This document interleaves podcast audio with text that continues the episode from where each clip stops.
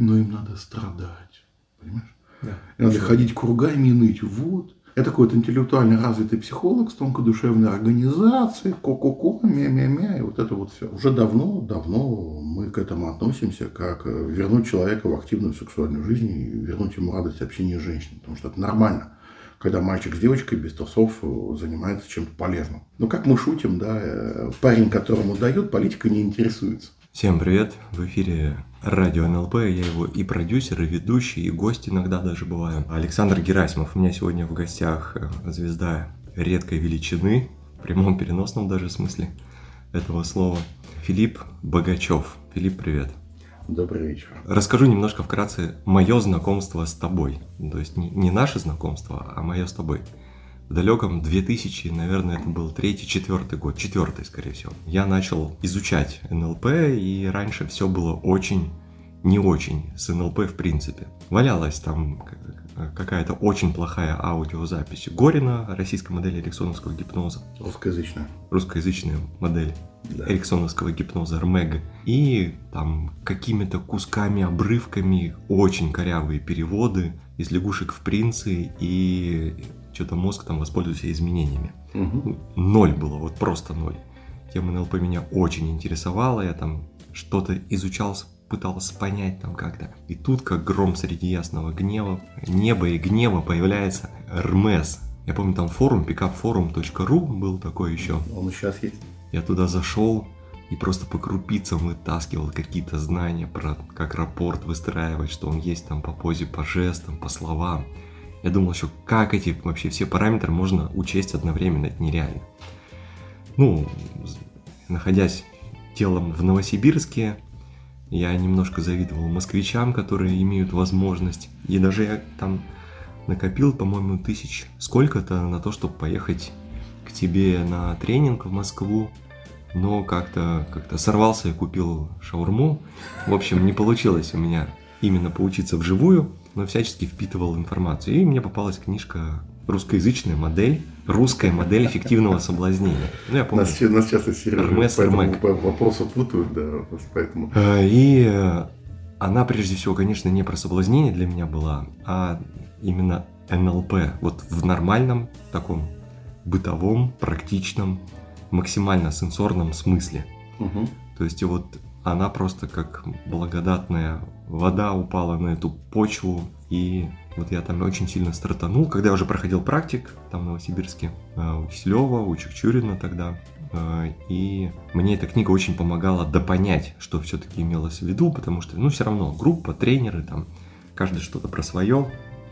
Э, конечно, там были другие тренеры, Таня Рубашкина, Евгений Жачук, помню, там, Наталья Рудольфовна, сейчас она Красовская, в общем, такая как-то... Тренеры были, а, но вот именно твое а, как-то не физическое присутствие ощущалось постоянно. И когда радио НЛП уже появилось, для меня одним из принципов как раз была максимальная практичность. Угу. Ну, собственно, ты как бренд себя сформировал у меня в голове, не прикасаясь, не вступая в взаимодействие напрямую. Ну и, собственно, этот подкаст я хотел и посвятить как э, ответу на вопрос, как сделать так, чтобы вы, неважно, вы тренер, там, коуч, консультант, таролог, ауролог, там, кто угодно, э, могли создавать, э, скажем так, отпечатки в мозгу э, людей, во-первых, чтобы это было именно уважительно, авторитетно, чтобы это было максимально практично для человека, как говорится, на все деньги, и чтобы это было как-то импринтно, что ли, вот как-то понять. Это типа вот твое, твое место у меня в мозгу, там, типа, ты занимаешь твердо. То есть там Понятно, что ты бизнес-тренер, и когда говорят про пикап, я все равно твой светлый лик у меня возникает в голове. Да, это грех это, уже это, наверное, да. Это, наверное, как раз те последствия как раз слишком эффективного встраивания себя в голову других людей. Да, То есть... тогда я был помоложе, мог это сделать поактивнее. Грешно да. был. Твой аккаунт Манкубус, по-моему, да, э, который там открытая, э, открытый ящик стола, Э, не буду рассказывать с чем. То есть вот это все тоже, как сказать, там вот эти детали, которым этот образ создавался. Ну, собственно, у меня такой, наверное, вопрос, прям большой, который мы можем в формате диалога, там как угодно. Как это сделать? Как сделать Пока так? у тебя отлично получается записывать а. подкасты. Как это делать так, чтобы ты, а ты оставался в головах людей, и оттуда прям вот вытащить себя было бы практически нереально. Как? Ты, слушай, ответ очень простой и очень сложный одновременно. Хочу спросить, может, запись пойдет, может, ты про Все Рому, пойдет запись. Про Рому Киселева говоришь, да? Да. Мы с ним учились на тренерском. Да, да, да, вот он рассказывал да. про тебя. К сожалению, ушел раньше времени. Да. Как говорится, возраст это когда ты уже понимаешь, что люди, с которыми ты учились, тебе больше будут недоступны. Дымент еще из нашей группы. Кто? Леня Дымент в Израиле преподавал, тоже mm. уже. Он уже от возраста больше. Да, бойцы вспоминали минувшие дни, битв, в которых бывали. 2003 год, я считаю, был лучшим тренерским потоком, в принципе, в России за все время. Там Пухов, Киселев, да Илья, там Лисицын. Пухова, Лисицыну, да. Да, такие, знаешь, малоизвестные фигуры. Ну, НЛП сообщество, оно само по себе очень, как бы сказать, плотно сконцентрировано. Мы все всех знаем, там плюс-минус. Да, да, да. Так вот, я о чем? А, смотри, чуть-чуть, чуть-чуть тебя дополню. То есть моя первая учительница НЛП, Галина Яковенко, она, например, родом из Иркутска. То есть она там преподавала долгое время, пока не приехала в Москву в начале 90-х еще. Mm. То есть в 99-м я у нее начал практика проходить, или 98-м, то есть вот в те годы. Она была территориально? Уже в Москве, а до этого она в Иркутске преподавала. А училась она у Гундель Кучера в Германии, в Австрии, то есть это еще раньше было, то есть конец 80-х, по-моему угу. поздних. И в Москве я как сейчас помню, что в 98-99 годах уже вовсю работало издательство КСП+, которое Сережа Горина выпускала. Там и всякие там оружие слова, то есть Ковалев, по-моему, да, запамятовал автора. И были другие авторы, то есть, в принципе, литература уже была, причем относительно приличная. Я оружие слова помню, Э, это какой-то следующий был этап. Фоносемантика уже пошла. Да, это психолингвистика, фоносемантика. Это Ж, Ш, Ч, Щ, там вот эти вот. И к тому, что уже появлялись первые нормальные книжки, но их было очень мало. История возникновения книжки Эрмес, она очень э, с молодежной удалью была сделана. Горин и Кузнецов, то есть Сергей Анатольевич и Сережа Горин, о, и Сережа Кузнецов. То есть первый в представлении нуждается, а второй это создатели эхоконференции Рупикап, то есть он это создал, а не я. Личность там, назад. Да, это было там 100-150 человек, активная аудитория в те времена. Я был ко-модератором, то есть там первый после Бога, условно говоря. И они как раз э, выпустили э, книжку «Соблазнение без комплексов» в 2002 году. У меня была не первая книжка, я этого никогда не говорил. Я книжку э, прочитал, сказал, что книжка говно. Ну, а там откровенно, там транскрибация, криво-косо, сделана на коленке, тяп-ляп, непонятно для чего. Ну, в моем уровне литературы это так себе литература. На что мне Огурцов сказал, типа, напиши лучше. Я и написал. После этого ко мне вопросы были сняты. Вот тот самый прикол был, напиши лучше, я сказал, ну окей, ну, на, вот тебе Эрмес. Не того взяли на понт. Да, не того взяли на понт. Э, Причем это были времена как раз, когда я там практика мастера-тренера прошел, то есть наиболее вот моя активная аматорская угу. жизнь была. И как раз вот туда побольше мотала, вот такого, знаешь, там. Э, сейчас эта книжка читается уже совершенно не так, но будем честными, ей там сколько, 20 лет уже, 2003 год. Да, 20 лет книжки. Переиздание? Там. Нет, я ее полностью переписал, назвал пикапсом учитель по соблазнению, и потом эту тему для себя закрыл. Потому что, ну, что ты еще в теме про пикап напишешь? Ну, как пикапить в Тиндере, мне лично скучно, то есть мне уже хорошо за 40, и вся эта фигня, она как-то для меня... Ну, в Твиттере пикапить. Да, в Твиттере, в Тиндере.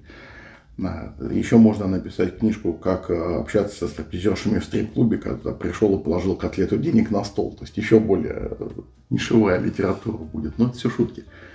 То есть да, когда для меня тема общения с женщинами была актуальна, я ее исследовал, писал на тему книжки. Ну это нормально, как бы, ну такая вот гиперкомпенсация юношеских комплексов, будем честными. А потом уже, после э, времен НЛП, я пошел в другие дебри, я очень активно ушел в эриксонский гипноз. Э, у тебя тоже там было записано аудио достижения оргазма в гипнозе. Трансовый оргазм, да. да. Ну, это, слушай, такой был инфопродукт э, ради эпатажа больше. это наши во времена заката пикаперских всех действий. Я его потом снял с продажи, разумеется, больше потом никому не продаю. Угу. Потому что мы активно экспериментировали, потому что было непонятно. То есть начинались времена дикого инфобиза, как сейчас модно говорить. Это конец нулевых, начало десятых, когда там уже платежные системы появились, но нормального маркетинга ни у кого не было, что продавать никто не знал. Угу. Один из моих коллег, например, записал тренинг по струйному оргазму, как женщину до этого доводить. Понятное дело, что сейчас это на каждом углу. Но тогда, чтобы ты понимал, это был живой тренинг с 40 зрителями участники тренинга и зрители это разные. Ну, да, как, как ты понимаешь, участникам никто женщину живую трогать не дал, потому что кто их знает, какой у них там правильный маникюр и все остальное. Да. Но ты представь, насколько сложно ведущему при 40 наблюдающих вот это все показывать. это тоже некоторое мастерство. То есть э, после этого мне все это, знаешь, так немножко осточертело, что ли, потому что ходят ребята, которые считают, что там соблазнение и секс это главное, а я уже начал эту тему перерастать, причем значительно. Ну, как-то как замечено, что ли, что там средний срок продолжительности человека в пикапе, ну, если мы про парня, да, там это, ну, 9 месяцев-полтора года. Потом либо эволюционирует, например, там уходит в продажи, бизнес, там еще что-то, либо находит свою вторую там четвертинку, половинку, там, полторашку. И кайфово точно так же живет. Мы сейчас э, не про тренера говорим, потому что тренеры, например, только два года готовятся, а то и три. Нормальный тренер. Вот ключевой нормальный именно. Не выпускник двухдневного тренинга тренеров, тоже без имен. По курсу. Да, по курсу. В Инстаграме. Да. То есть смотри, то есть человек сначала должен поучиться, потом пару лет он должен подготавливаться как тренер, потом, ну, хотя бы годика два-три тоже поработать. То есть у тебя вот срок жизни э, такого активного наставника получается в теме до 10 лет. Угу. Некоторые больше. Ты также пойми, что рано или поздно ты начинаешь э, к теме пикапа относиться как к социальной реабилитации. В смысле? Ну, в смысле, жил-был парень, был в браке, э, разосрались. Он там 8 лет спал с одной женщиной. И он все забыл нахрен. Ну, это секс это навык. Так. Ну, тут не секс, это общение с женщинами. Это тоже способность, смысле, сверхспособность. В смысле соблазнения. Понимаешь, он это делал еще 10 лет назад, его знания слегка устарели. Но его надо вернуть в реальность, там, э, пободрить, там, похлопать по плечу, сказать молодцом и пустить в поля и дать ему обратную связь, что он делает не так. Угу. То есть э, уже давно, давно мы к этому относимся, как э, вернуть человека в активную сексуальную жизнь и вернуть ему радость общения с женщиной. Потому что это нормально, когда мальчик с девочкой без трусов э, занимается чем-то полезным. Гораздо более нормально, чем кидать бутылки с коктейлями Молотова куда-нибудь в толпу. За третьего ребенка дают я понимаю. деньги. Ну, как мы шутим, да, парень, которому дают, политика не интересуется. Вот так. Ну, я имею в виду, Долса-то хорошая девочка в сласти, вот это вот все. Ему не до этого. У него по выходным есть чем заниматься. При, при, прикольно. Ну, сам подумай, то есть, ну вот посмотри на средний психотип среднего борцуна с режимом. Там же девиаций э, процентов 99. Это я еще не копал. Ну, тоже статистика такая вещь. Ну, я, э, как, как идея понятна. То же самое, как и курение и выпивание, да, то есть Слушай, сублимация. Ну, хорошая сигарка раз в месяц с коллегами, это уже удовольствие. Помнишь, как Редер Киплинг говорил, что женщина, это, конечно, хорошо, но трубка это еще и дым. Окей. Okay. Свои шутки. Ну так вот, э, и моя самая главная задача сейчас это доносить до людей мысль о том, что можно быть профессионалом в любой своей области, но очень плохо быть бедным и голодным профессионалом. Я понимаю, что переход получается очень внезапным. Угу. Но я лично занимался практикой, там, времена НЛП практикой, НЛП мастера, там, нарабатывал опыт. Потом, когда гипноз изучал, тоже практика была активная. Потом я на это очень сильно забил, потому что меня всегда смущало то, что к тебе приходят люди, которые считают, что там, за 20-30 долларов сеанс ты обязан там, показывать чудеса на виражах. Это логично. В итоге я начал брать 500 евро за 2 часа, это было там еще начало нулевых. Народ офигел, но уплатил. Угу. И как ты понимаешь, 500 евро тогда и 500 евро сейчас, это совершенно разные 500 евро. Да. То есть одна красненькая, она всегда, знаешь, так э, позволяло к человеку относиться с большим интересом, потому что перед тобой явно человек, который интересен. И все это время я думал над нормальным человеческим маркетингом для специалистов. И как ты заявил тему подкаста, личный бренд это тоже часть маркетинга. Угу. Ну, в отличие от общего маркетинга, наверное, она более точечно настраиваемая и управляемая тобой. И я сейчас расскажу, в чем здесь подводный камень. Потому что смотри, у нас есть понятие профессионал как человек, который сертифицирован, и упаковка, то есть как человек подан окружающим. Да. То есть там тебя вот так прочесали, так одели, так сфотографировали, там ты с книжкой, там ты на диване, там ты вот в самолете. Обязательно MacBook. Обязательно MacBook. У меня он с собой есть, если что. Сильно бы убрал. Сколько там, четыре с половиной года, но неважно, еще пока можно там протереть будет нормально. Вот. И упаковать. Но при этом обратите внимание, что упаковка это не личный бренд, это просто визуальная составляющая того, что от тебя ожидают. Да. Посмотрите, как я, вот сейчас, наверное, не видно, но как я выгляжу. Я хожу в джинсах, футболке, толстовке, с фразой «идите нахрен, мне так удобно». Если кто-то со мной на улице встретится, скажу «привет», сяду в машину и поеду дальше. Как бы, мне по барабану. Угу. То есть я не хожу в костюме, когда нужно просто куда-то прийти, потому что ну, это неудобно, во-первых. В первую очередь химическое его таскать неудобно. Ну вот. А когда мы говорим про продажу специалиста, то у нас все начинают там личный бренд, эгегей. Это поиски волшебной таблетки. Знаешь, в чем самая главная проблема волшебной таблетки? Ее нет. Я ее сажал, могу дать полезать кончик, это называется. Немножко по-другому звучит. Это еще времена тех сформировалось шуток. 20 лет шутки. Все еще актуально. Потому что, смотрите, личный бренд как таковой подразумевает, что к вам люди, весело цокая копытцами, начинают нести с деньгами на перевес. Такие большие сказки верить. Это как хороший товар продает себя сам. Или, то есть, ну, я пришел, сказал привет, почему она еще в трусах, понимаешь? Ну, такие же подходы абсолютно. Все равно уговоришь, поехали сразу к тебе. Да, да. Ну вот.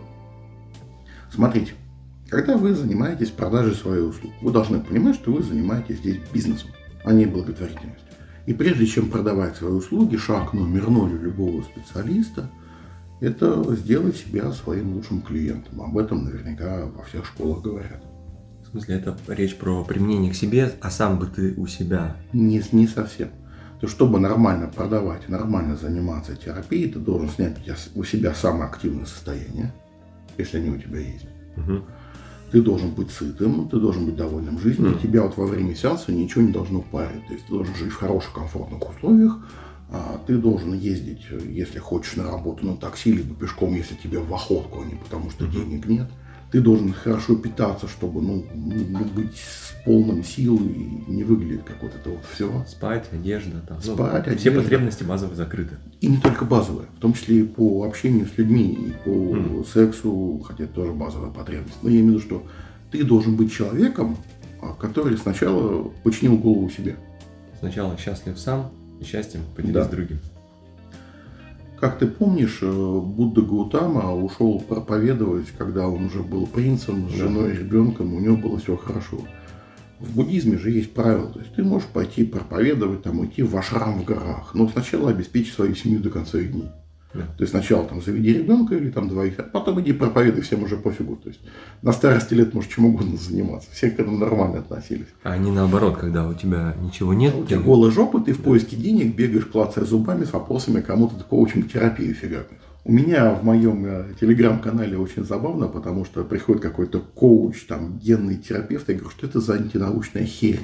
Они такие, в смысле, я коуч, я понимаю, ну, можете с точки зрения э, науки объяснить, чем вы занимаетесь? Но мы там ДНК меняем. Я такой, что? Дальше идет, причем это могу в эфире там выдать там трехминутную тираду по поводу того, ну, если вот запикать, то я ничего не скажу, конечно. А потом публичный бан с фразой «идите своей дорогой, нам с вами не по пути, потому что я за экспериментальную, либо за научную валидность выступаю». Угу. Строго. Да. То есть я понимаю, что, например, там карта Таро, они находятся где-то посередине всего этого. То есть, если ты их используешь как э, снятие метафорического плана, как Александр делал на своих тренингах по гипнозу, это одно. И есть люди, которые этим реально занимаются на терапии. А есть люди, которые говорят, что карта Таро скажут, в какой инвестиционный фонд деньги вкладывать. Это совершенно другое. Ну, теоретически, если человек разбирается в инвестиционных фондах, то вытащить из его бессознательного... Еще раз. Это, это мы, мы сейчас не, не, да. не о деталях таких вот говорим, да? Так вот, вот, ты должен быть сытым, довольным и всем остальным. А как у нас происходит? Есть такая девочка 17 лет, 18, допустим, 17-16, которая идет на психфак. По двум причинам. Первое, отомстить этим мужикам. Мы запикаем. Ну, все поняли, что я сейчас сказал, да, которые там возбудили и не дали, условно говоря, да, либо властвовать над этими жалкими людишками, ну, основные мотивы какие. И если ты знаешь, как идет обучение на психфаке, то ты догадываешься, что терапия там или там супервизия студентов туда не включена. На психфаке 0 часов терапии должно быть. Возьми того же самого практика. Вот у меня, да, я сейчас про мою школу кунг-фу буду рассказывать. Да. Мой практик шел 14 ступеней, не 8. У меня была изначальная программа ТУ. А потом для сертификации на международный аттестат у нас было 4 дополнительных ступени. То есть у нас практик шел 18 ступеней, 36 дней, как ему и положено быть как Нормально. Бендер с Гриндером писали, да? Нормально. Когда я говорю, если у вас практика 8 ступеней, что у нас там и Милтон модель была, там и метафора, то есть половина мастера, который сейчас мастер, у нас была в практике, если не больше. И работа с убеждениями в практике была. И всякие там реимпринтинги, все было в практике. Жесть. Не жесть, а практик. Ну, это практика, как он должен быть. А на мастере мы занимались моделированием полтора года. Понимаешь, да, вот да. Практика это вот вся технология, а мастер чисто моделирование. Да. И результатом мастерского сказал русская модель эффективного соблазнения, чего никогда не скрывал. Слово модель даже в названии написано. Угу. Это вот то, что я на мастерском сделал. Если бы все были мастера НЛП, как мастера НЛП, у всех были бы такие модели. И все бы столько зарабатывали. Ну, это реально модель. То есть, если ты откроешь, там, конечно, там а всякие синестезии и все остальное не прописано, но вот именно вот описание как действие, оно там все есть. Не, ну если у человека есть фундамент практика, то он сразу понимает, что это прям целостная, самодостаточная модель. Ну да. Для мирянина, ну... А для мирянина просто описано нормальным да. языком. Да, переведенное на человеческий. Ну, соответственно, как бы, когда человек говорит, что он мастер НЛП, я говорю, покажи свою модель, и обычно потом как-то меня, я шариками жонглирую. То есть ты пошел ну, на клоуна учиться, что ли, там, ну. То есть ты учился на практике, потом на мастера, чтобы жонглировать шариками. Мне там, тебя жаль. Какие-то тетки говорят, мы там научились вязать спицами, говорят, я бабка любая за два часа этому научит. То есть ты два года училась, там потратила тысячи долларов, чтобы научиться вязаться спицами. Ты что, дура? Они такие, э. Я говорю, давайте общаться как взрослые люди без этой ноперской Чему вы научились за три года? Они такие, меня диплом. Я говорю, ну хочешь, я диплом мастера выпишу за три штуки. Честно, вот, чтобы ты просто никогда никому не мешала. Шутка, конечно. Я никогда диплома за деньги не выдавал.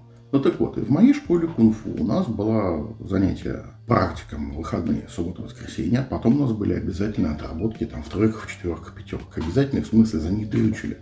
Галя Ковенко никому спуска не давала. Если откроешь мой дневник практика, у меня там около 50 отработок только трехпозиционки. Жесть. Ну, ну ведущий, ведомый наблюдатель, все как положено, во всех ролях.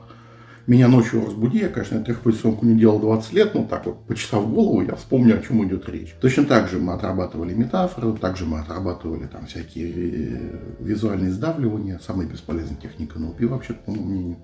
Вас куда готовили? Рассказывай. Нас готовили в внутренней практике. То есть человек, который владеет навыком, не знает как, а владеет. То есть, как мы говорим, если ты хочешь работать э, калибровку, будь добр, каждый микронавык калибровки отработай хотя бы по часу.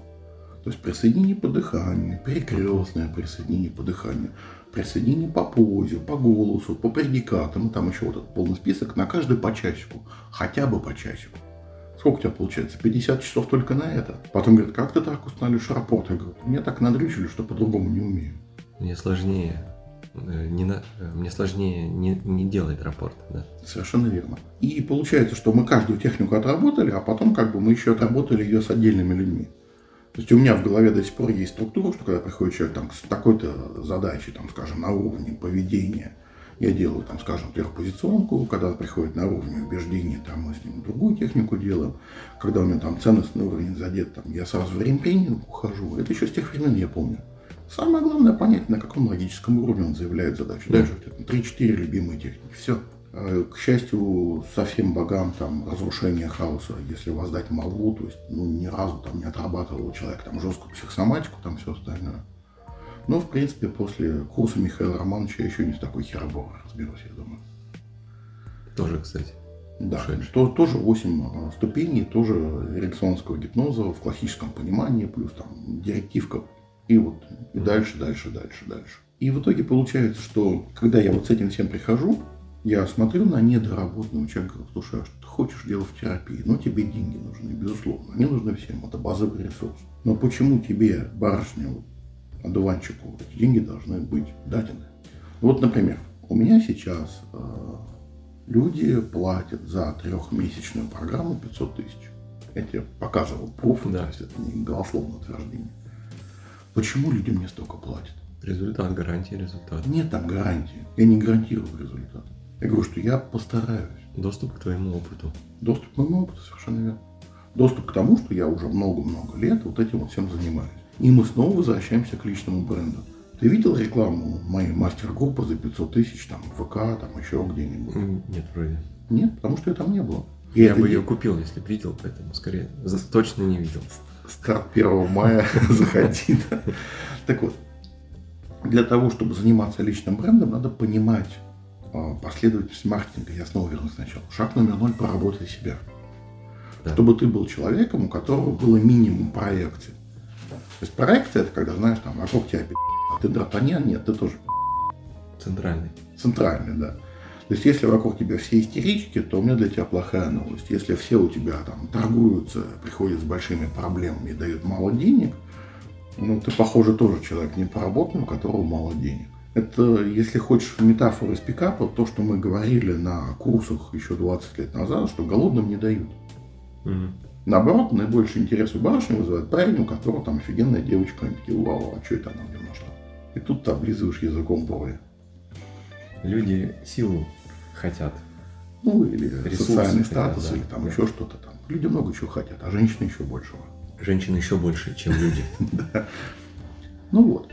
И значит, первый шаг у нас в маркетинге, это, как ни странно, самый старый, самый добрый директ-маркетинг или маркетинг прямого отклика или реклама. Но психологию и услуги по работе с людьми в рекламе не продашь. Потому что у меня, например, было много людей, которые приходят учиться говорят, я вот сделал там рекламную кампанию в Яндексе, а мне не покупают сопровождение терапию. Я говорю, а что там написано? Ты боишься высоты, приходи ко мне лечиться. Ну, очень условно говоря.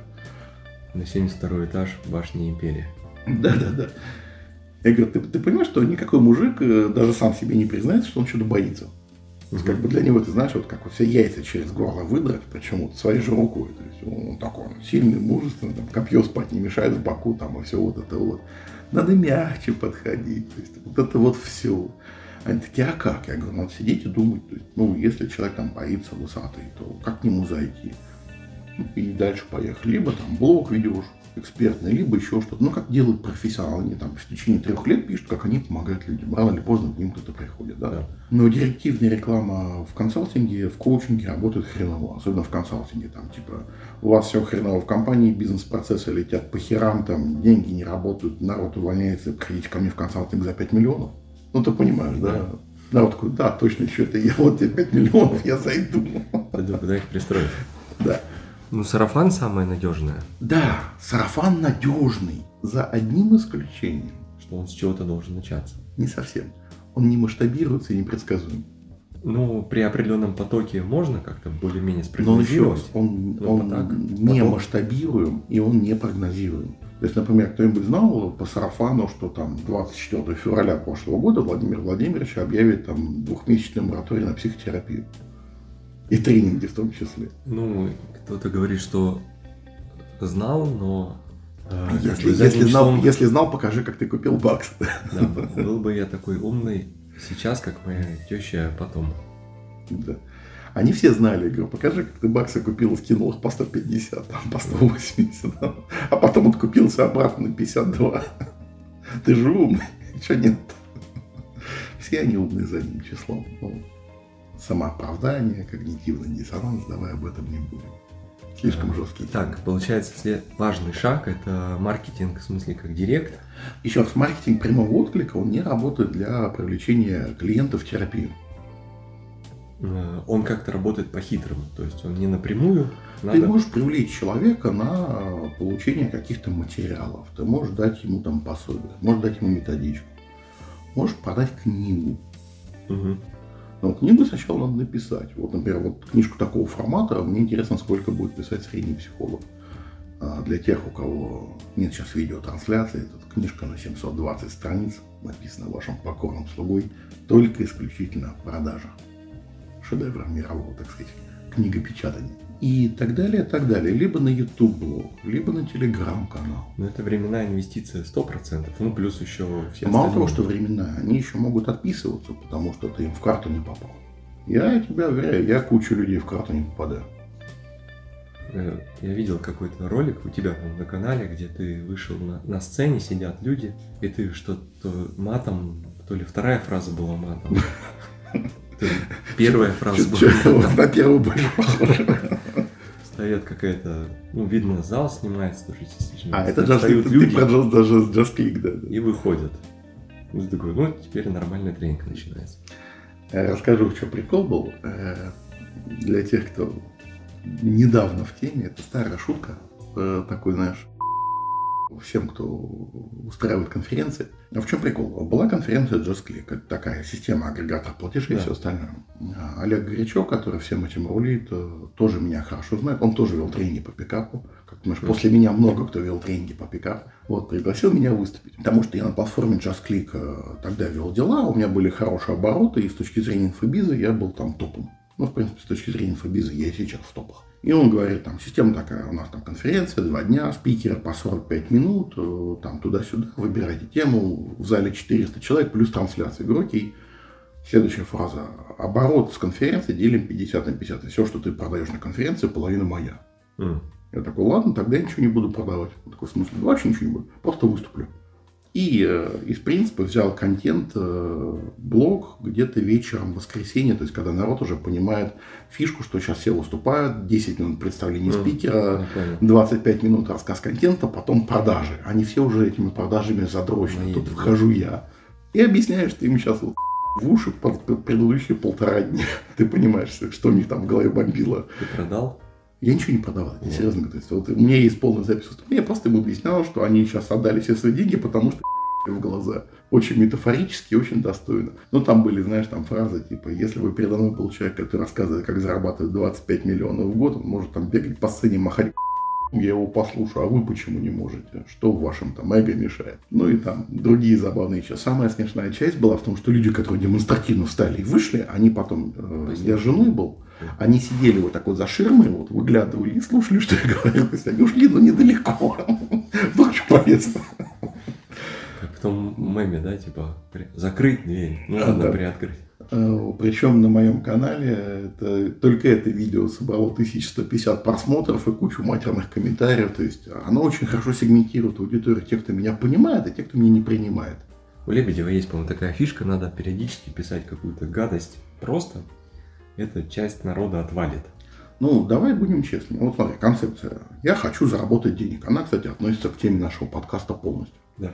Я говорю, ну так все, все хотят зарабатывать денег. Я привел пример э, еще на той конференции, сейчас я его повторю, что в Англии существует примерно 5000 групп, играющих в стиле Iron Maiden. Ну, ты знаешь, Iron Maiden, Judas Priest, может, там какой-нибудь там еще 5 групп. А остальные, они собираются в круг, друг у друга по очереди. Ну, потому что, ну, ну вот. Это метафора. Метафора, безусловно.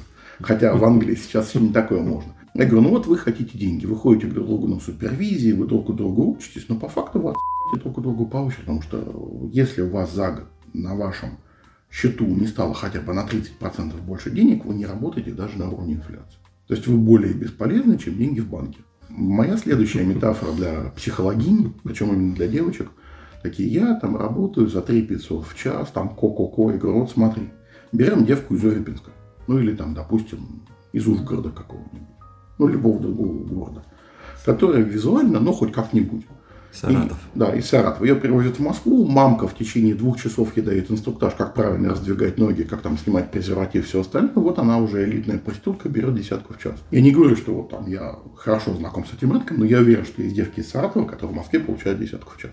Я говорю, то есть если ты пять лет училась, на психолога и зарабатываешь меньше десятки в час, то 5 лет твоего обучения во сколько хуже двухчасовой инструктажа от мамки? Онлайн-курс. Онлайн-курс, да. Причем там не требуется каких-то ультра там скользящих захватов анаконда. Большинству парней достаточно просто поговорить. Понимаешь, да, что это, это психотерапия с хорошим концом. Со счастливым. Да, со счастливым концом, да. И вот скажи, ну вот тебе вот самой не стыдно зарабатывать меньше, чем обычные девки без образования из Саратова? Все, что у нее есть, это фотосессии и комплект белья. Причем комплект белья у тебя наверняка тоже есть. А фотосессию ты наверняка делал для своей бизнес-странички. Аренда помещения, трафик. Погоди, но аренда помещения для терапии... А, да если... сейчас на любо, любой станции метро. 500-700 рублей в час, да. если я правильно помню. А квартира посуточно 3 штуки в час, там где ты можешь принимать клиентов. Условно говоря, легко догадаться, что в посуточной квартире ты примешь 3-4 клиентов, получится те же самые 500-700 в час, только там еще и душ будет. Слушай, ну да, да, честно. Э, Причем обрати внимание, что разовый сеанс у проститутки из Саратова даст гораздо больше терапевтический эффект, чем разовый сеанс у недоученной психологини. После психологини хочется пойти. Ну, э, провокация намеренная, но вы должны понимать, что вы должны ценить себя больше, чем То есть, если ты э, в два раза дешевле то только в коэффициент 0,5. Я не знаю, как это еще объяснить. Ну хорошо, так, это все ты к чему? Это я к тому, что ценообра... ценообразование идет. То есть смотри, а, мы продолжаем тему поработки себя. Почему вы работаете дешево? Ну, наверное, есть. Это потому, не проективный тест. Потому, потому что ты боишься продавать дорого. Ну, потому что либо не пробовал, либо либо, рынок, либо, считай, либо, либо у тебя самость и самооценка так Самооценка себе. внизу.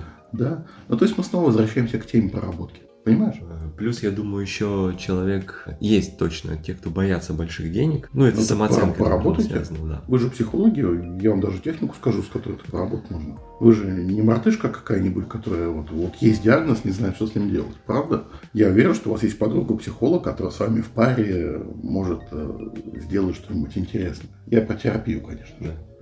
Ну, и понимаешь, когда вот эти все вот э, высокодуховные психологини, которые говорят, что я тут матерюсь, э, валяю дурака и прямо их в лицо чуть ли не оскорбляю, я говорю, покажи свой заработок. Ну вот я за апрель заработал больше пятерки.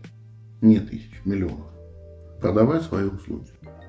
И я это делаю каждый месяц. И мне глубоко что ты, дорогая моя, про меня думаешь. Вот вообще вот настолько похер. Как Блиновская пофиг на нас. Блиновская сейчас э, не пофиг на своего адвоката, давай будем честны, да? Ну, я, я плачу налоги с этих денег. Ну, вот. Большая разница. Потому что вот эти 60 миллионов, которые вот мои, они вот четко выбираются полностью. Ну, иногда в декабре я переношу оплату на январь. И все. Понимаешь? И это мои чистые деньги. То есть у меня расходы на рекламу ноль, у меня маркетинг ноль, mm у меня ведение канала в Телеграме, который там в день 2-3 поста делаю, там 2 часа в день занимает. И все. И я вот такой вот крылатый, богатый, с большим агрегатом говорю тебе, дорогая моя, там, или дорогой мой, какого хрена ты так заминаешь? Потому что ты можешь это иметь там до 30. Мне сейчас за 40, там, я 10 лет к этой модели шел. А, такой вопрос наверняка бы задали тебе в комментариях, мне почему-то кажется. А если бы ты сейчас начинал ну, почти с нуля, ну, то есть, да, у тебя есть за спиной там мастерский, тренерский, допустим, да, и вот все, но ты с нуля, ты вот, ну, то есть, тебе 20 лет. В машине ну, времени? 20. Мне было во время тренерского примерно 2003, примерно 25, ну, неважно. Ну вот, 24. Майкл Фокс, ты перелетел, значит, на машине времени. Да легко. А, учитывая, что тогда, например, для публикации аудиовизуального контента не было никаких платформ. Вообще никаких. Ну, у нас, конечно, ролики на FTP лежали, там какие-то записи аудио, там. Кто-то до сих пор передает мои записи э, тренингов Михаила Романовича, который я сам лично на мини мини-диск записывал с его благословения, то есть я сидел, то есть у меня был куплен микрофон, это была лучшая запись Михаила Романовича тех лет. Ого. Но мы с ним довольно в хороших отношениях всегда были. Я ему клиентов поставил, ты не представляешь сколько. Mm. Потому что, ну, вижу, что не мое, я просто сразу, диск, диск, вот, сразу к нему иди, и вообще головы не болит. Сейчас, сейчас, а, для того, чтобы э, сделать хорошо, нужно просто открыть YouTube. У меня там, например, есть там записи моих терапий, там, где я там за 15-20 минут что-то делаю. Но они как, знаешь, там, просто чтобы были. Угу. Я начну просто выкладывать с бесплатных сессий свои работы и обратную связь, чтобы люди давали. Со слезами на глазах. Это не метафора. Смотри, а... Потому что смотри, ну, да, да. сейчас я прибью. Да. Вот если ты хорошо сделал реимпринтинг, как человека будешь штырить сразу после этого? Сразу, в момент будешь штырить. Ну вот этот момент мы делаем на записи. Причем у него там очистил, говорят, что это лучше. Ну, как, понятно, что его потом немножко стабилизируют, но в этот момент, если он будет писать отзыв, таких отзывов будет там по одной штуке в день. Угу. Как быстро Откуда эти отзывы брать? Так я бесплатно буду у людей э, работать. Для себя, когда я работал на практике мы отрабатывали техники, я напомню, надо было с участниками практики работать и с людьми со стороны. Приглашали, ну просто друзей, гостей там. Знакомых, там, с форумов, откуда угодно. Я всегда говорил, что я работаю за банку кофе. Mm. Ну, то есть не бесплатно, а бесплатно. То есть, как бы, ну, хотя бы за банку кофе, ну, хотя бы растворимого. Ну, сколько там стоит там банка картонная? Ну, сейчас она стоит 500 рублей там или сколько. Я не сильно растворим кофе силен. Не все. То есть люди уже приходят к тебе сразу с пониманием, что они заплатили за сессию. Угу. И я говорю, что я тренируюсь, я учусь. Учитывая количество социальных сетей, где сейчас можно зарегистрироваться без оплаты, я тебе не буду спорить, но я могу написать текст, после которого у меня будет очередь на следующие там, 30 дней по две сессии в день. Это же не сложно.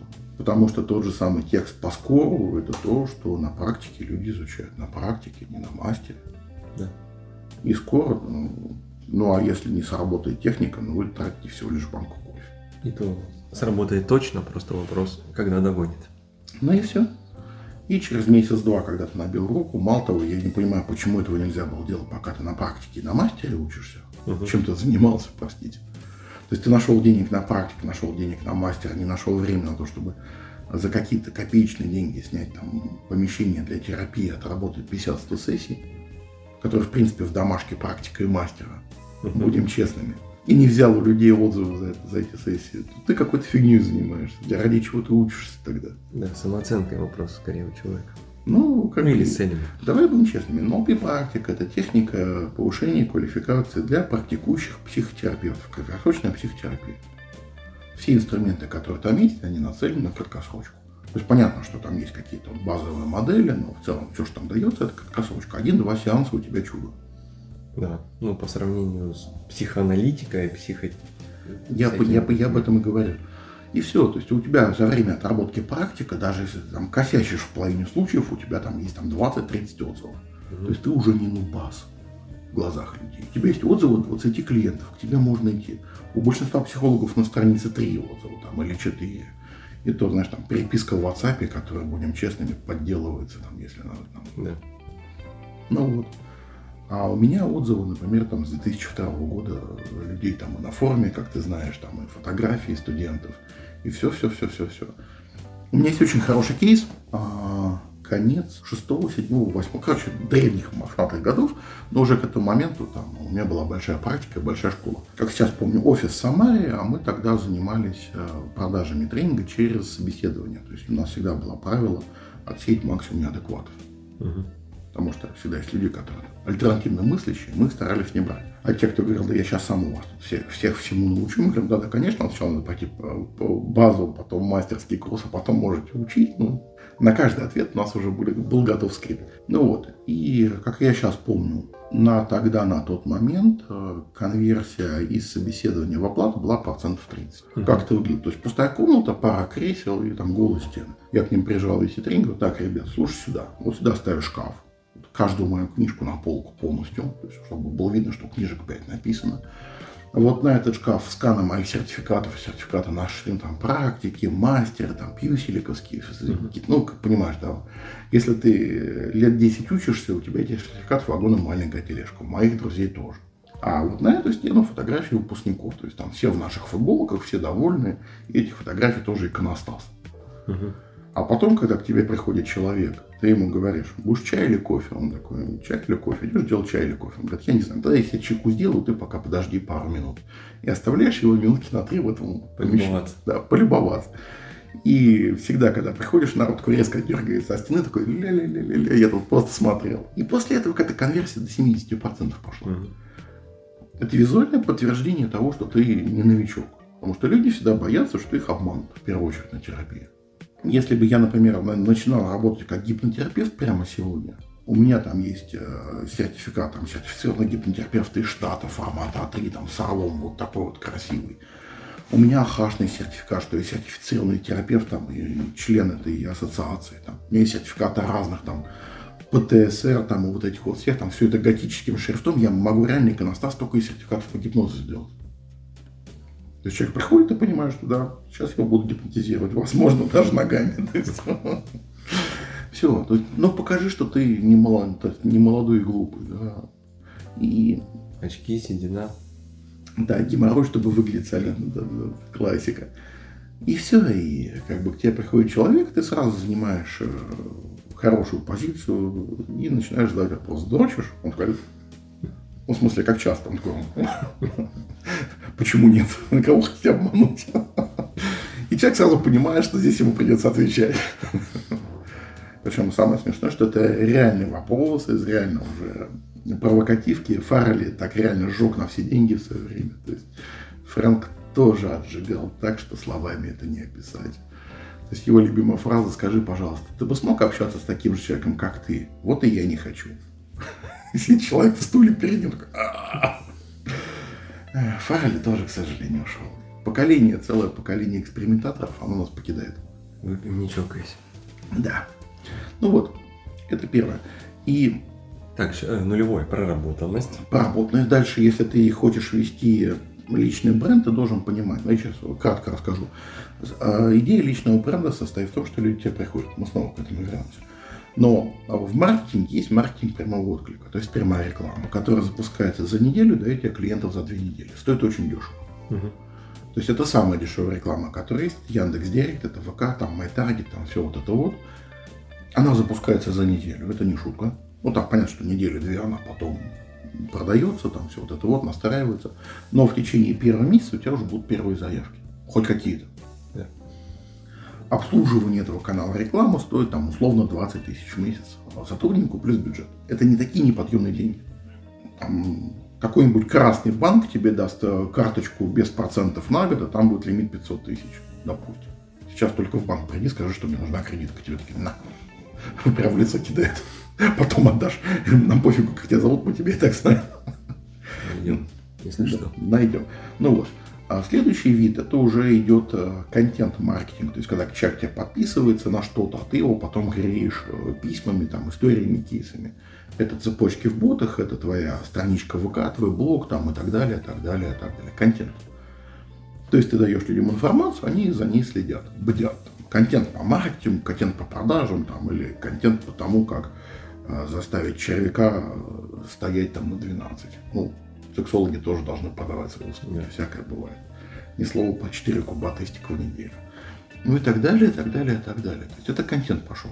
Контент-маркетинг, он делается так же, как первый, плюс время. То есть он начинает работать месяца через три. Да. Минимум. Ну ты понимаешь, о чем я, ты, ты это видел сто раз.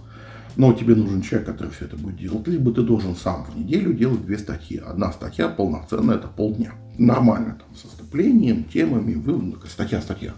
Я твою статью, кстати, про сон на богачев.ру очень много кому скидывал, когда вот заходит вопрос, типа там нормализация сна туда-сюда. Я подумал, что эту статью писать, ну, короче, это прям, это исследование было, так, если разобраться. Ну, информацию я готовил долго, а чисто времени я ее писал да. полдня где-то. Ну, в смысле, что это прям, это прям проект, ну, тренинг можно даже, там, мастер-класс. Можно было тренинг сделать, там, или, э, там, ну, все. Я просто сделал статью и просто ее опубликовал. Я такой.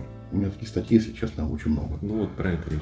Ну да, то есть статья, значит, люди, люди просто понимают твой уровень упоротости, потому что для меня написание текста, в том числе книжек, это прямой показатель мышления преподавателя. Угу. То есть возьми, например, любимого, он очень системный. Александр Любимого. Ну да. В смысле? Да. То есть он системный. Нашего есть, любимого. Да, нашего любимого любимого. Он системный, его очень клево читать. То есть он нормальный. Сайт у него шикарный. Да, я о том же. Так мои студенты, они все готовятся по сайту. Я говорю, вы что, у вас есть радио НЛП? Вы мне изменяете с ну, любимым. Вот. И то же самое, то есть берешь какого-нибудь человека и просто пытаешься читать, и, и понимаешь, что у него текст это вот, вот куда-то, туда-то, вот энергопрактика, там, мне открылся вот такой, да иди ты, я это читать не готов. Угу. То есть, если ты смотришь там мои тексты, у меня бывают там тексты хулиганские, там, знаешь, там чисто там 2-3 поста, там на личной странице у меня статей нет, у меня есть отдельный блог. Открываешь блог, и там, там 250 лонгридов. Там у кого там 20 тысяч просмотров, у кого 200 на всех просмотров тысяч. И там вот есть, там пишешь своими пальцами тыкаешь. Да, вот, вот эту книжку, вот эту вот книжку я написал полностью летом 2020 года, сразу как сняли первый локдаун ковида. Ну, в смысле, есть вот. программы, которые речь в тексте Нет, нет, нет, это вообще не то. Речь э, в речи и речь в бумаге, они разные. Mm. Они сильно отличаются. Это пипец не одно и то же. Я видел кучу книжек, которые сделали из транскрибации, от них кашлять тянет. Это, это просто жесть. Потому что в разговоре у тебя куча ненужной информации, у тебя куча примеров, у тебя куча информации для установления рапорта, либо реакции на человека, там, и вот это вот все, и слова-паразиты, и много всего остального. А в тексте у тебя должна быть идеально жестко выверенная структура вступления, шаги заключения. Ну и еще взаимодействие с читателем должно быть.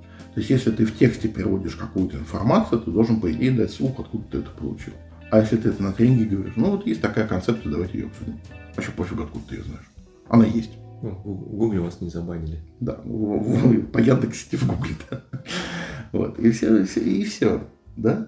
То есть на тренинге к тебе приходит человек, ты говоришь, делай так, делай так, делай так, вот упражнения работаем. А в книге ты дашь упражнения? Ну, в принципе, у меня в этой книжке, например, упражнения есть. Но кто же их делает?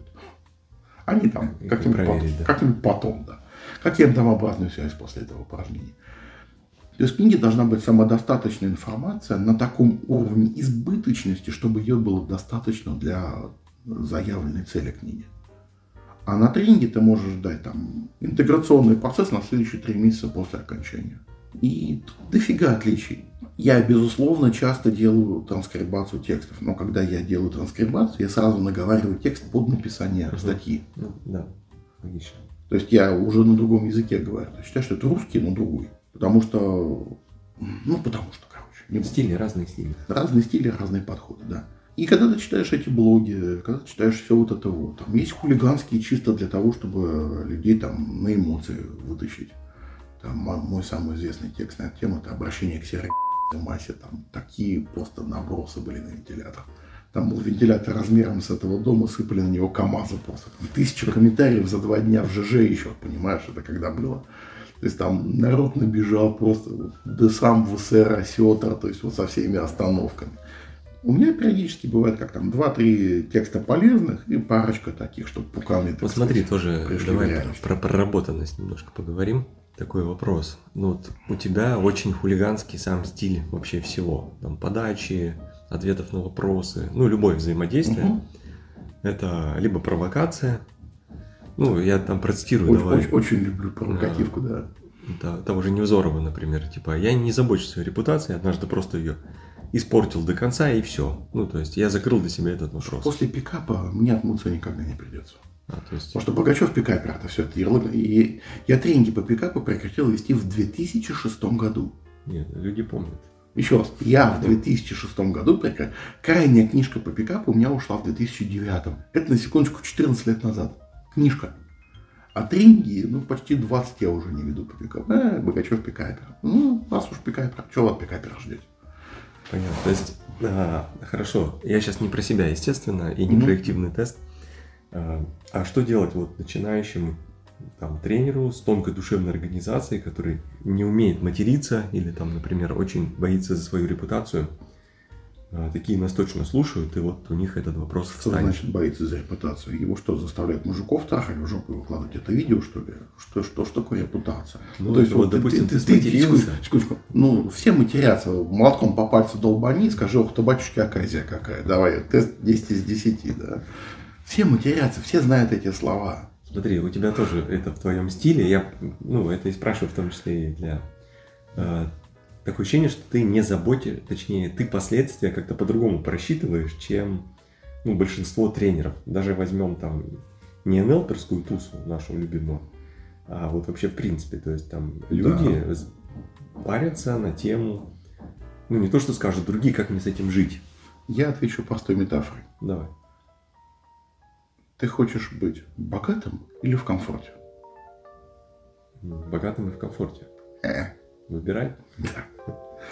Потому что есть очень В зоне хорошая... комфорта или богатства. Да, потому что есть очень С- хорошая Слово правило. созданным комфортом. Да, потому что есть очень хорошая метафора, что деньги это напряжение. И чем больше у тебя денег, тем больше у тебя напряжение. Тем больше должен быть твой уровень готовности к напряжению. То есть, когда ты едешь на детском велосипеде в три года, какой у тебя уровень напряжения? Минимальный. Там с тобой папа, там у тебя боковые колесики, ты учишься. Норм. А теперь представь, что на спортивном мотоцикле, в котором 300 кобыл, у которого 2 секунды до сотни валишь на треке боком. Я про свой опыт говорю. У тебя какой уровень напряжения? Там реально 2 миллисекунды – это разница между травмой и входом в поворот. Да. А ты, в- ты в клубе 300, кстати? В каком 300? Ну, 300 километров разгонялся. На треке это очень сложно, ну да. Если по дороге это ерунда, это просто газ открутил и подождал. Возьми человека, который водит машину, там, седан бизнес-класса. Ну, ты водишь, тебе хорошо, там, сиденье с вентиляцией, там, может быть, массаж, все дела. Пилот Формулы-1, какой у него уровень напряжения? Но разница по мощности машины дает разницу по напряжению пилота. Мгм. Поэтому, когда у тебя заработок 100 тысяч, у тебя напряжения никакого нет, потому что ты знаешь, куда эти деньги отдать. М, 60 банку, 30 за аренду квартиры, 20 жене. Все, вопросы сняты. Да? А когда у тебя 10 миллионов, у тебя возникает напряжение. Во-первых, деньги как бы вокруг же тебя люди, они сразу начинают клацать зубами и зажимать кольцо. Там мамы, папы, бабушки, там все вот это вот, да. И они что говорят? Там, типа, вот, ты должен, я говорю, покажи бумагу, там, кому должен, всем прощай, ну, это классика, да. То есть это вопрос сепарации, во-первых, то есть самодостаточности. Мгм. То есть если ты сепарирован от родственников, то есть они знают, что... Я, за себя говорю, мои родственники знают, что если им что-то надо, позвони все домой. Мгм. Ну, как бы по делу. Не в смысле там, хочу себе газонокосилку с турбонаддувом. Ответ очевиден, да. Но если там надо в отпуск съездить там, или в больницу, просто скажи. Ну, имеется в виду, что на моменте вот за- зарабатывания, то есть я понял метафору, идею, то есть чтобы это все было, тебе надо быть комфортно себя чувствовать в условиях напряжения и неопределенности. Да, потому что неопределенность – это путь предпринимателя. Никаких гарантий нету. И напряжение связано с деньгами, потому что а, видел людей, которые говорят, сколько стоят ваши услуги? И они вот на петуха дают, потому что у них все в теле жалось от страха. Вдруг им 100 тысяч дают. Это же, блин, надо будет их отрабатывать. Мгм. Понимаешь? Потому что, когда ты заключаешь э, сделку, тебе ее нужно будет отработать. То есть ты заключил сделку, отработал, это ж работать надо. Потому что на словах все хотят быть миллионерами. На что я говорю, слушай, на миллион это вопрос одного дня. Если у тебя в блоге есть тысяча человек, я тебе миллион могу показать, как сделать там за месяц научить. Это каждый месяц будешь делать. Но им надо страдать. Понимаешь? Да. И Надо ходить кругами и ныть. Вот. Я такой вот интеллектуально развитый психолог с тонкодушевной организацией, ко-ко-ко, мя-мя-мя, и вот это вот все. Посмотри вот на этих голожопых философов в грамме. Ноль сомнений. Голая жопа бабло сюда, голая жопа чек-листы по 300 рублей, голая жопа они 20 миллионов в год получают. У них нет стеснений ни по поводу того, чтобы голую жопу выставить, ни получить деньги. Некоторый уровень разнузданности э, приближает не разнузданность. Я говорю, что они одновременно это делают. Они снимают комплексы и сексуальные, и денежные. М. Ну, легко догадаться, да, какая профессия с этим близко очень связана. Я уверен, что если им в личку написать, они тебе и частные консультации за десятку в час окажут. Предположение не является публичной офертой. То же самое касается и обычных нормальных специалистов, к которым я себя отношу. Почему вы не снимаете у себя страхи заработка? Потому что вы боитесь, что вы останетесь бедными, что вам придется брать на себя больше обязательств, что вам придется... Что, что вы боитесь? Чего вы, пупсики мои, так э, опасаетесь? Это всего лишь деньги. как ты там сказал, а если вам не нравится, можете, можете мне написать, я вам верну деньги за этот вебинар. А, вы же, он же бесплатный. На то есть, э, Это, это про отсев аудитории больше. Давай вернемся все-таки к репутационному маркетингу. Да? После... э, Да, что у тебя э, твой мат, например, это конвертация тоже. То есть, Это не конвертация, сегментация. Мгм. То есть я... более лояльная аудитория остается с тобой. Слушай, да, честно, вот, ты со взрослыми мужиками общался, я, я просто знаю, сколько тебе лет, поэтому гипотетический вопрос. Ну, кто-то на радио не знает. Вот представь себе, сидит такой э, директор металлургического комбината и обсуждает со своими там, начальниками цехов, куда делся состав железа, который должен был прийти сегодня утром. А он просто пропал. А у них сроки горят, и обязательства и штрафные санкции дикие. Он такой, уважаемые коллеги, Давайте придем к консенсусу по этому вопросу. Серьезно он таким языком будет говорить? Ну, не стал бы директором, если бы у него был такой язык. Ну, понимаю, да, что серьезные взрослые мужики говорят матом, причем такими хуй кроют, что словами не описать. И вот давайте будем без этой ложной скромности. Переговоры ведутся матом, особенно на большие деньги, причем таким хорошим. То есть там всласть посраться, а потом выпить. Ну, понимаешь, о чем я, да? Но вот это, это, это, это бизнес-этика в России. Я для себя получил ответ. Сейчас э, вкратце так скажу. Это про ты, э, у тебя очень высокий уровень как это сказать, конгруентности, но не в психологическом, в психологическом смысле тоже, но в понимании как раз именно честности с окружающим миром. Да. То есть э, если многие люди, прикидываются, то если есть хотят люди, быть лучше, чем если они люди есть. начинают мне, извини, да. если люди начинают мне говорить, э, что, что ты не материшься, меня это оскорбляет, я говорю, ну оскорбляйся в другом месте. Что вот этот уровень честности с собой и э, честности по отношению к миру у тебя больше, чем ну, там, у многих тех публичных, которые как раз и думают о последствиях там, и так далее. Да, скорее это я, я, не, я не политик, мне на это по барабану. Если я вам не нравлюсь, найдите и бросайтесь головой в навоз, что я могу еще сказать. Ну, ну право слово. То есть э, вы можете выбрать себе на рынке преподавателя, наставника по вашему вкусу, начиная с размера груди, заканчивая уровнем образования. То есть все дороги вам открыты, мне пофигу. То есть у меня есть моя аудитория. Я ее люблю, я ее уважаю. У меня есть аудитория, которую я вытаскивал там на уровень э, рекордсменов мира и уровня миллиардеров. Есть рекомендательные письма и отзывы. Там чемпионаты России и мира, там все остальное, это уже не то, что там пачка, но есть некоторое количество. И эти люди меня уважают как раз за честность. Потому что я на него смотрю и говорю, вот здесь, здесь и здесь мы сейчас будем работать, здесь у тебя болит. Когда люди приходят ко мне и говорят, вот у меня в бизнесе трэш, угора, садомия, там бардак, хаос, делегирование, я вот в этом всем. Я говорю, ну смотри, мы можем работать с тобой три месяца, вот я даю тебе такую-то модель работы, после этого у тебя такой-то результат, либо у тебя общий депрессивный синдром, ну, эмоциональное выгорание его называют, э, депрессия, антидепрессанты, потом ты сядешь на что-то посерьезнее, ранняя смерть. Выбирай. Я говорю, ну а как ты хотел? Это честно. Это абсолютно честно. Угу. То есть, э, э, помнишь судьбу Виталия Григорьева из Альфа Лидера? Ну, вот я ему честно говорил, Виталий, как бы кончай, ну, в смысле, заканчивай насиловать себя, я вижу, что у тебя все плохо. Он такой, не-не-не, тренинги, организация, все вот это вот, ну, между первым и вторым генеративным коучингом он и ушел. Все, кончился. Мне его жаль, но как бы я видел, я сказал. Дальше был его выбор. Угу. То есть я не брал на себя обязательство спасать всех во всем мире.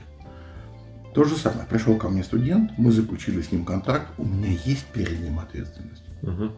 А если это просто человек, который на меня подписан, и просто меня читает, и просто задает вопрос, я могу на этот вопрос отреагировать так, как я хочу.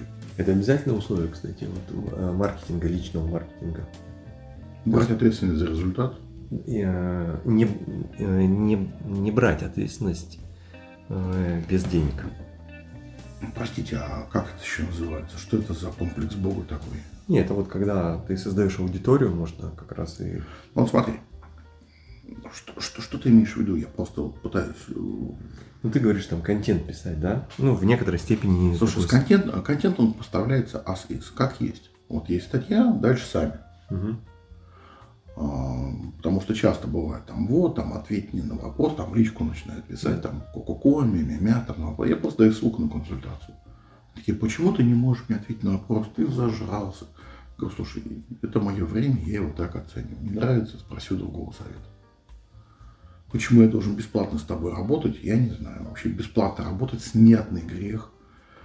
Опять же, для коллег, коллег, в конце Константин угу. которые дают бесплатные консультации. У меня та же самая метафора с барышнями с почасовой оплаты. Им тоже нужны клиенты. Зачастую, да? Но они же не бегают по улице с предложением бесплатного тестового отсоса. Я такого ни разу не видел. Если такое есть, дайте знать, хотя бы посмотрю на такое шоу. Нет, не бегают. Если вы работаете без денег и за репутацию, то через некоторое время у вас будет репутация человека, работающего за еду. Да. Ну, в случае бесплатного отсоса это наиболее точная метафора. Но много еды не получишь. Ну вот, у меня, например, диагностическая сессия стоит тридцатку. То есть человек приходит, платит мне 30 тысяч, чтобы понять, буду ли я с ним дальше работать. Угу. Это безвозвратные деньги. То есть иногда я просто говорю, там, ну, пришел человек поболтать, ну, мы с ним поболтали. Ну, за тридцатку я готов в час поболтать с кем угодно. Ну, честно, ну. А ты самое большое сколько платил за консультацию? Десять. Если мы говорим про именно консультации, потому что я нахожусь э, в нескольких сообществах крупных, угу. там тренерских, инфобизовских, у нас там скорее мастер-майнды проходят, мы их организовываем. Угу. Я один из организаторов Ассоциации специалистов образования, она так и называется.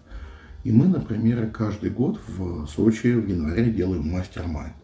То есть собираются люди, а, там, например, там справа от тебя находится владелец платежной системы Продамус, слева от тебя владелец GetCourse а, прямо перед тобой владелец антитренингов. Главное, вот GetCourse с антитренингом не сводить вместе, они жесткие конкуренты были. Вот, и все вот это вот.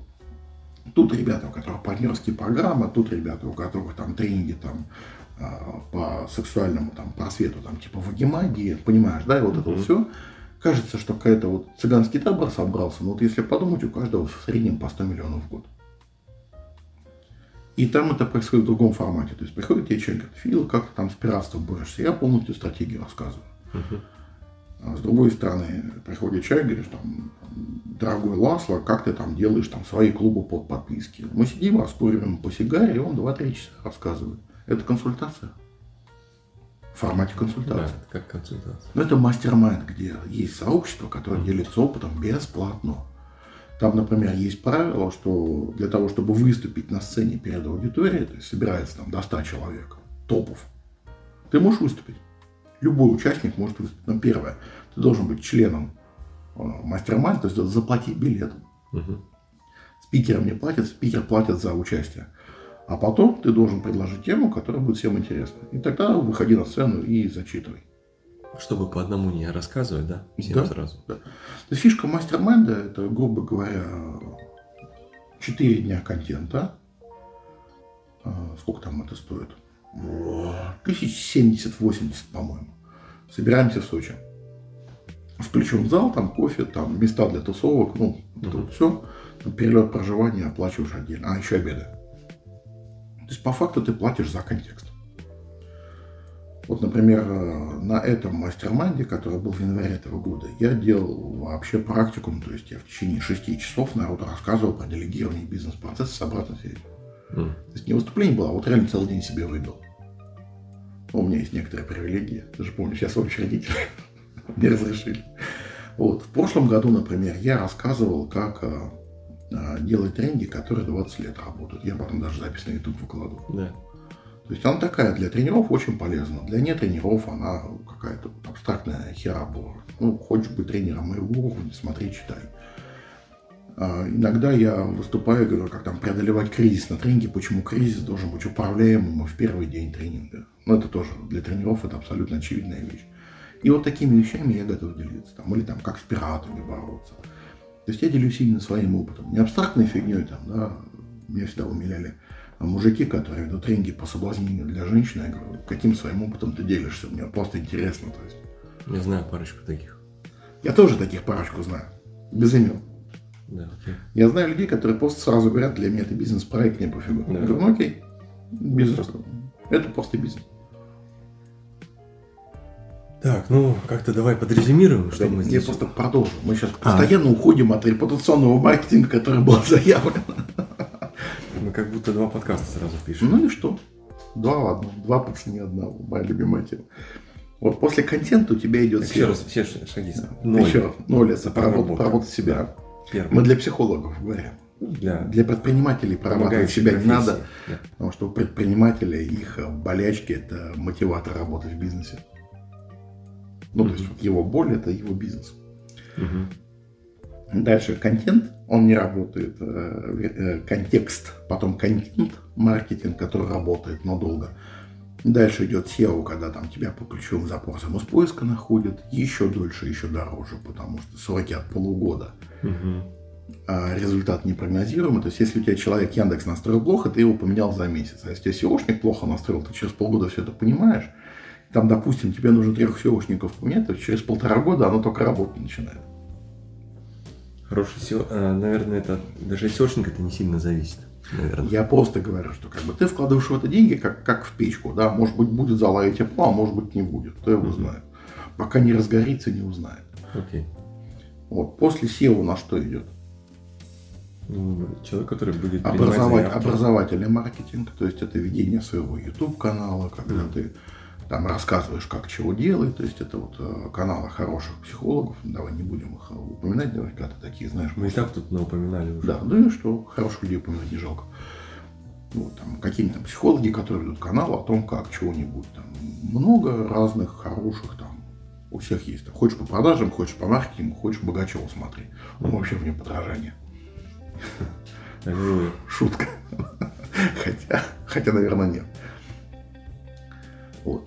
И образовательный маркетинг, то есть это требуется продакшн, то есть это там, студия, видеокамера, там все вот это вот. И ты должен делать два ролика в неделю, каждый ролик тебе стоит по тридцатке, если мы про нормальный продакшн говорим. Угу. И канал у тебя выстрелит примерно через годика два-три. Чушь, да? Ну, это инвестиция такая. Да, но выстрелит или нет, потому что есть куча заброшек, заброшенных каналов, где был хороший продакшн, непонятно.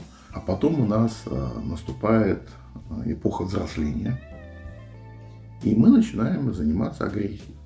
Потому что есть агрессия здравая, есть агрессия нездравая. Это мой главный секрет. Нездравая агрессия, это знаешь, там, свои детские комплексы после там, 300 миллилитров э, седативов начинаешь выплескивать наружу, это практически обычка, там все вот это вот. А здравая агрессия – это экспансия, то есть это захват рынков или умов. Угу. А что нам помогает захватывать умы? Наш ум. Продукт. Угу. То есть, например, начинает делать продукты, которые э, властвуют над нишами, либо mm. продукты, которые властвуют над э, какими-то категориями. Например, ты говоришь о пикапе, сразу Богачев. Хотя это, да, я понял. Ну, как это, памперс, да, джип. Да, да. Хотя я уже там дофига лет это не преподаю. Куча народа потом орала, чем они лучше Богачева, где все эти люди. Ты помнишь, сколько школ по пикапу, по соблазнению, по отношению мальчиков и девочек было после Эрмеса? Потому что Эрмес появился 25 мая 2002 года, первый триместр того. Всю жизнь дату запомнил. Это как ребенок. Сколько школ было после? Десятки. Даже не единицы, а десятки. Кто-то несколько лет побарахтался, а кто-то сразу сдох. РМС до сих пор работает. Вот что самое смешное. Ну, к слову сказать, радио НЛП такая же ситуация. Радио НЛП было запущено, после этого появилось какое-то количество еще радио чего-то там. И про, было радио и про там и психологии, и профайлинг, и детекция лжи и так далее. Тем не менее. Слушай, по профайлингу я отдельно могу так пройтись. Кар Кармак, Джо Кармак, который создал э, Doom, сказал, мы были первыми, а вам придется кривляться. Когда выпустил самую первую игру. Угу. Ну вот, наверное, это создание такого продукта, это, наверное, ключевая какая-то мысль. Поражу, но у Кармака первая игра, это был даже не команда Кин. Вольфенштейн. Нет. ID Software, они до Wolfenstein сделали сначала Dangerous Dave, если ты помнишь эту игру. До него было две серии команды Кина, до этого они делали скроллинги амиговского формата. Ну, команда Кин, помнишь ну, такую? Я, я понял, имеется в виду, что 3D именно первая игра была ну, как раз. Я, я на всякий случай, как да. бы, я за, заядлый алфак, я это все, то есть по как раз айдишников я очень много читал, потому что был интересен феномен этих ребят, как они все Так вот и вопрос, как сделать этот продукт, чтобы ты остался? Можно пойти по пути э, говномаркетологов. Взять какой-то кусок того, что есть, и дать ему название, например, регрессивный гипноз. Угу. А, вот буквально вот в этом году, в январе у меня был тренинг по гипнозу, я его веду как хобби. Ну, денег там особо нет, просто веду, чтобы навык терять. Да, вот такой Фила, что ты скажешь про регрессивный гипноз? Я говорю, а что это такое? Ну, то есть, если есть школа регрессивного гипноза, там должны быть какие-то правила, там вот это вот все. Говорят, ну, работаю через прошлое. Я говорю, а чем это отличается от временной регрессии и прогрессии, которые на эриксонском гипнозе изучаются как отдельная да. тема? Они такие, Мя. Ну, там можно в прошлой жизни утереть. Я могу галлюцинации дать таких, что ты себя Цезарем сейчас вспомнишь. Ну, Салатом салатом, да. Или, или там Наполеоном, в смысле тортиком, да. ну, ну, чем это отличается от того, что вот как бы делается, как эффективный мост и техника, это известно, там, якорь поставил, в прошлое поскакал. Ну, я говорю, ну хорошо. Там есть там еще один боец, который сделал там дизайн Human Engineering. Я говорю, чем отличается от шкалы прибора тоже, там, школы NLP, там, вот это все, ну, ну, старик Эриксон же это делал еще хер знает когда, это даже в книжках описано. Ну да, вы добавили свистелок и переделок. Но ключевая разница в чем? Как после субмодальности ничего концептуально нового не придумали. Да, да, согласен. Но, будем честны, уже на последние 30 лет ничего концептуально нового не придумали. Ну, вот пересказываем то, что изучили когда-то. Перекрашиваем там как да. подсвечиваем. Там, может быть, там соединяемся с чем-то еще, это уже не совсем NLP, поэтому я говорю, что я NLP прекратил заниматься, потому что там уже все известно. Ну, сорян расширяя свою область познания до других э, сфер. И мы переходим э, к очень простой вещи. То есть ты, если хочешь что-то сделать, ты должен быть либо хорошим специалистом в чем-то, угу. либо просто играть на своей волне, и вообще тебе должно быть похер, что остальные думают. Потому что очень простая математика. Ну вот смотри, ты зарабатываешь там 5000 за сеанс, допустим. Мы берем ниже низкого, то есть там ты работаешь на подаянии, 5000 в час. Угу. Я думаю, сейчас как-то бомбить начинает. Ты работаешь 6 часов в день. Больше 6 часов в день ты реально терапию делать не можешь. 6 сеансов. Да. После них ты себя чувствуешь как после первого батальона в отпуске, да, в увольнительный. И ты таких дней можешь делать 5. То есть у тебя 30 сеансов терапии в неделю. Это я, очень... я не буду спрашивать, как быстро человек кончится после да. такого. Но, допустим, ты так работаешь. У тебя 30 сеансов терапии в неделю по 5 тысяч, у тебя 150 тысяч в неделю. Угу. Никакой личной жизни, никакого удовольствия. Просто вот встаешь, внутривенно кофе, пошел вести сеансы. Да. Чтобы нормально работать, у тебя должно быть, там, скажем, 15 сеансов в неделю. Ну, а лучше 10. Угу. Но 10 сеансов в неделю – это полтинник. Это в месяц 200. 200 штук это для специалиста с образованием там 10 лет, это кошкины слезы. Угу. То есть твой путь какой? Ты можешь поднимать стоимость своего часа работы. Вот самое логичное решение. Самое логично. Подняв до 10, ты будешь получать 400. Ну, на эти деньги в Москве можно выживать. То есть нормальная квартира в аренду в Москве стоит сотку. Ну, сорян, как бы, ну, у меня кошка требует много места. У меня там 19 своих лежанок, и еще этот туннель для кошки много места занимает. Сейчас на диван пытаются меня отжать. Плюс мне нужен кабинет, потому что я работаю да. из дома, да. Соответственно, сотка у тебя квартира, сотка питания. Туда-сюда, вот тебе 400. Ну вот и все. То есть ты живешь на уровне выживания. А профессионал, человек, который транслирует светлое и доброе, то есть у тебя должны быть деньги на обучение, на отдых, то есть ты должен, там, например, там, как терапевт, терапевту, я могу сказать, что два раза в год по три недели это минимум, который тебе нужен, чтобы все переносы скинуть. Угу. И там еще каждый день массаж делать, причем так, до последнего, до талого, чтобы сознание тела, единая кибенематическая система, чтобы вот это вот все, да. То есть ты должен заработать на отпуск, а отпуск вдвоем нормально на три недели стоит лям сверху этих 400 надо как-то на отпуск накроить. И в итоге мы приходим к мысли, что нормальный спец должен зарабатывать единичку в месяц. А при почасовой оплате это нельзя сделать. При вашей почасовой оплате. Есть такое убеждение полезное. Ты никогда не станешь богатым, если не научишься присваивать себе чужой труд.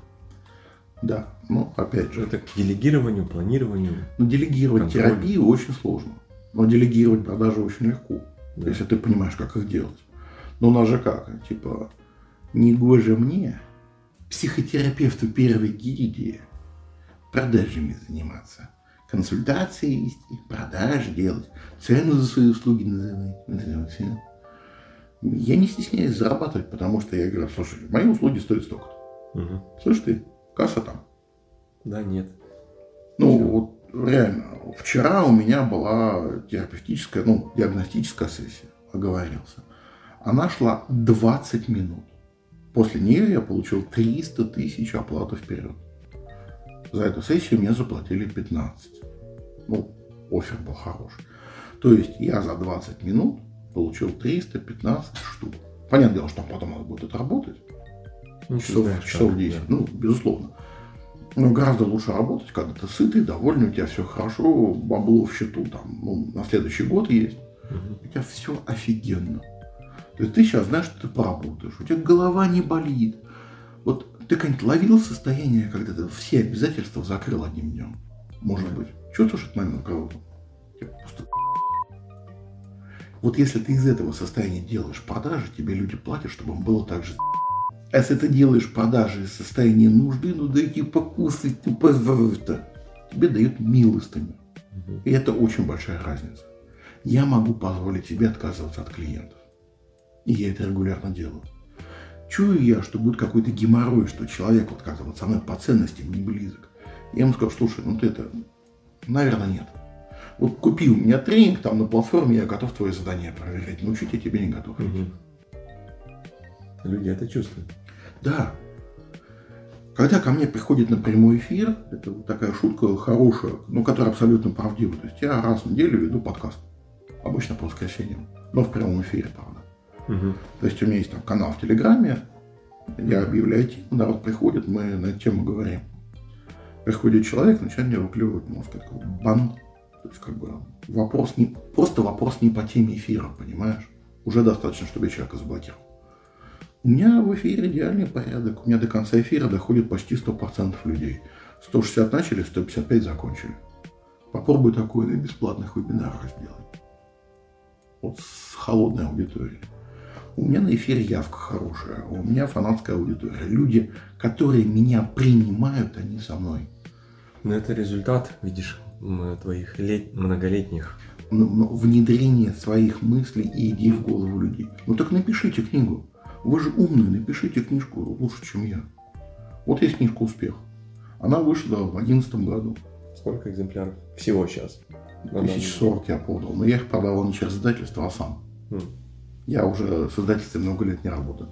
Вот книжка, которая у тебя на столе лежит, она стоит пятнашку. Mm. Мне проще продать 100 книг по 15, да. чем тысячу по тысяче.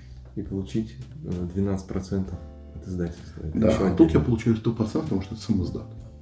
Но это уже вопрос предпринимательских рисков. Ну так вот, вы же умные, вы же классные, вы там транзактный анализ знаете, вы гештальт изучали, вы там охереть сертифицированные трижды по кругу практики НЛП. Сделайте что-то, что лучше, чем я.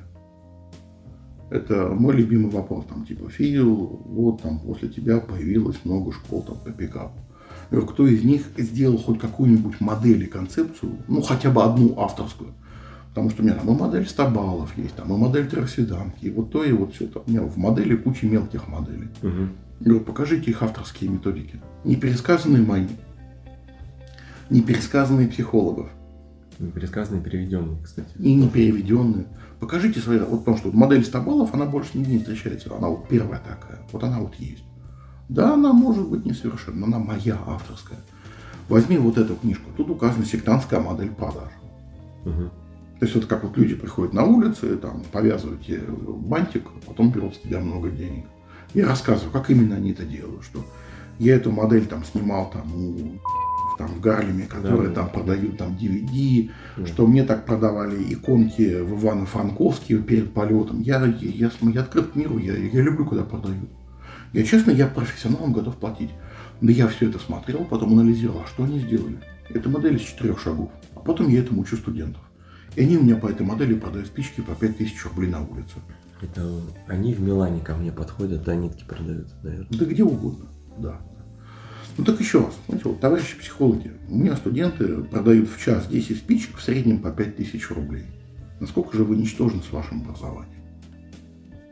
Вы же НЛП смоделируете. Что-нибудь такое, научите людей. Ну, либо, как мы говорим, губки в трубочку и идите учитесь нормально работать и нормально продавать, нормально делать маркетинг. Потому что быть умным легко, а быть богатым сложно. Купить часы за 5 миллионов может любой, а вот продать часы за 5 миллионов надо постараться. Да. На этой счастливой ноте. Надеюсь, запики в них будет немного. Ну, мы что-то запикиваем, конечно. Там кашель какой-нибудь. Да кашель можно просто вырезать. Филипп, огромное спасибо. Тебе спасибо, что позвал. Э, я надеюсь, мы продолжим еще что-то записывать. Зови, какие-то можно, темы. можно какие-то темы более узкие взять. Потому что... Э, не хочу... скорее, скорее даже не тема, не только тема интересна, да, вот эти все воспоминания, которые... Бойцы минувшие дни, да. Философские отвлечения. Философские. Философские. Филобогачевские ответвления, они тоже очень полезны. Ну, Истории. Да. Журнал покажет наш. Да. Веселые. Я напомню, что у меня и большой опыт и в терапии людей, и в терапии компаний, и, как ни странно, большое понимание системности. Вот, кстати, мы системные записывали подкаст про системное мышление. Мы его записывали с Александром Герасимовым, угу. другим, в смысле, Викторовичем. Викторовичем. Э, и, ну, очень такое глубокое. Ну, слушай, Плигин, Герасимов, э, Гагин, э, последние остатки старой школы в России. Давай, да, кстати, про системности запишем. Системное мышление и системное достижение целей. Это вот тоже такая тема. Слушай, системное достижение целей я полностью в книжке описал. Я просто людям скажу, купите почитайте мою книжку. Я для этого книжки и пишу, кстати, а, очень удобно. Удобно, кстати. Да, вот полностью тема описана, иди книжку читай. Окей. Во-первых, э, тебе сильно проще, а во-вторых, мне сильно проще. А в-третьих, э, достижение цели системности, ну, я сейчас э, краткую лекцию прочитаю. Давай. Хорошо написанная цель, а она начинается после слова «я не знаю». Я не знаю, как ее достичь. То есть для меня это цель. Если ты знаешь, как достичь, то это не это цель, просто есть. пишешь план и да. достигаешь. Поэтому системно достичь то, чего ты не знаешь, это оксюмарон. Как бы вот как-то поле незнания прописываешь план незнания. У тебя получается как езда по навигатору. Вот я к тебе ехал по навигатору. Но если бы я пропустил поворот, он бы перестроил дорогу. Угу. То есть я знаю, куда мне надо попасть, а путь, каким я проеду, я не знаю. Навигатор не знал, что я у тебя здесь сделал 6 кругов в поисках парковки, а потом пешком шел из соседнего двора. Но все равно пришел ведь, так? Я тебя провожу. Ты, я, я, я найдусь, не волнуйся. Я москвич у нас там. Компас встроенный. Но если бы я описал четкий план, когда ехать, он был бы совершенно другим, он бы все это не учитывал. У меня вообще был первоначальный план приехать на такси, но сегодня дождик, такси подавали 15 минут, я вспомнил, что у меня есть машина в подземном гараже, спустился и доехал. Зажавшиеся москвичи есть машина, ездят на такси. Мотоцикл еще у тебя есть? И мотоцикл у меня есть, безусловно. Один оставил для езды по городу в охотку. Спортивный уже не тянет меня. Или я его. Ну так вот, идея, что ты не знаешь, и ты как бы позволяешь или что? Где вот этот момент, когда незнание становится ресурсом? Этот момент находится в области эриксоновского гипноза. Mm. И ну, творческих, да, творческих бессознательных процессов. Совершенно верно. Потому что когда ты не знаешь, то есть у тебя ноль решений, тебе подкидывают одно решение, это на бесконечность больше решений, чем ноль. Да. М. Логика. Да. Причем это математически выверенная формула сейчас была сказана. Окей, ну хорошо, в любом случае у нас еще мы согласуем какой-то подкаст возьмем, да, может конечно. быть в комментариях. Может, может быть, у меня запишемся там, не знаю. Тоже вариант. Да. Посмотрит твоего кота, как, он, как ты у него живешь. Да, как я у своей кошки живу. Ее величество иногда позволяет заходить в гости. Ты там не дерешь мебель, нет? Кошка? Нет, ты у него живешь? Нет, я у нее сплю. Она позволяет мне спать вместе с ней в ее кровати. Королева. Слушай, ну это классическая шутка. Квартира владеет тот, кто в ней находится больше всего времени. Если ты уходишь на работу в 8, возвращаешься в 6, то в, в квартире живет. То есть ты так в гостях. Обслуживающий персонал еще. Безусловно. Причем самая жесть это в том, что у кошки э, вот, офигенное питание. Да. И раз в три дня начинается игра «Это я не хочу, что я хочу, не знаю». По крайней мере, чем-то он говорю, ну под тебя вот четыре все вида питания подходят. То есть, там, да. Окей, еще раз спасибо. Мы на связи. Будем Конечно. это записывать еще подкаст. Телеграм есть, телефон да, мы есть. Это давно знакомы. Все в комментариях будем добавить. Да. Все будет добавлено. Спасибо за то, что позвал. Всем Спасибо. привет. И да, для тех, кто слушает, хочу напомнить, что все, что я говорил, это было из любви к вам, а не для того, чтобы вас оскорбить. Но это если вы дослушали до этого момента. Пока-пока. Пока. -пока. Пока.